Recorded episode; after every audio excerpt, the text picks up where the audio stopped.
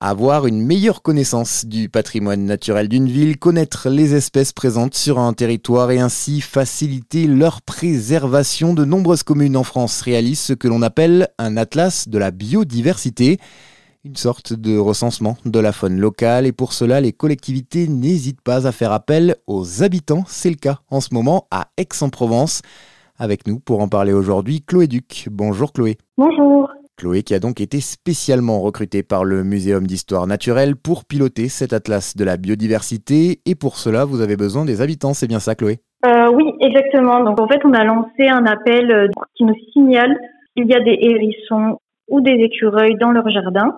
Ça c'est pas mal important en fait pour le projet puisque vraiment euh, une des principales missions c'est quand même faire de la communication et de la médiation sur les enjeux de biodiversité et euh, l'écureuil et le hérisson, ce sont deux mammifères qui sont protégés par la loi. Donc euh, normalement, on n'a pas le droit de porter atteinte à ces espèces-là. Malheureusement, en ville, euh, il y a beaucoup de mortalités qui sont liées au trafic routier ou à la prédation donc par les animaux domestiques. Comment ça se passe concrètement? Je crois que vous avez lancé une application, c'est bien ça? Oui, alors euh, il y a différents euh, moyens de nous communiquer euh, donc la présence d'un hérisson ou d'un écureuil. Donc la première c'est avec l'INPN, donc c'est l'inventaire national du patrimoine naturel. Donc en fait on télécharge l'application sur son téléphone et ensuite tout est indiqué. En fait on peut aller dans un onglet quête, donc il y a un formulaire à remplir avec la photo, l'endroit, la date, l'état du hérisson, ou euh, par exemple euh, pour euh, l'écureuil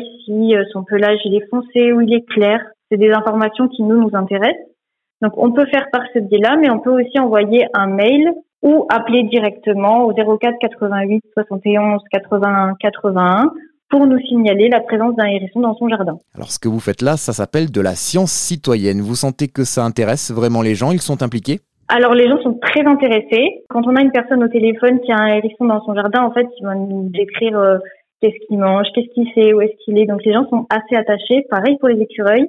Et euh, donc euh, pour l'instant, on a 35 données de hérissons. Et là, on vient de lancer la quête écureuil et on en a une douzaine pour l'instant. Donc voilà, on est très preneur de toutes ces informations et les personnes sont plutôt intéressés aussi de savoir qu'est-ce qu'on va en faire de ces données. Et justement, à quoi cela vous sert tout ça?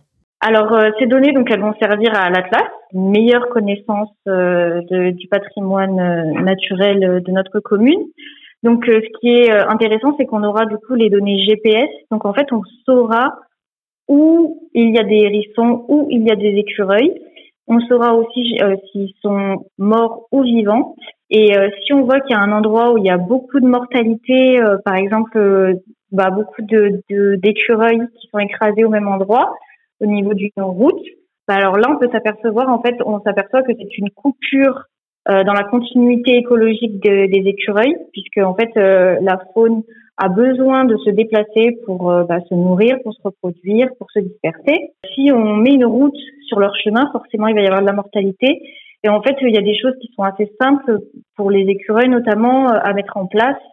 Euh, on peut tendre une corde de part et d'autre euh, de la route en hauteur, ce qui leur permet en fait de monter et de prendre bah, le pont de singe en fait, au lieu de se faire écraser justement en étant obligé de traverser la route. Très bien, merci Chloé pour toutes ces informations. Rendez-vous sur le site de la ville aix-en-provence.fr ou bien directement auprès du Muséum d'histoire naturelle pour en savoir plus. Et si vous n'êtes pas d'Aix-en-Provence, sachez aussi que vous pouvez faire avancer la science avec de nombreux projets similaires de sciences citoyennes. C'est le cas notamment avec la LPO, la Ligue de protection des oiseaux, qui fait régulièrement appel aux citoyens pour observer les oiseaux.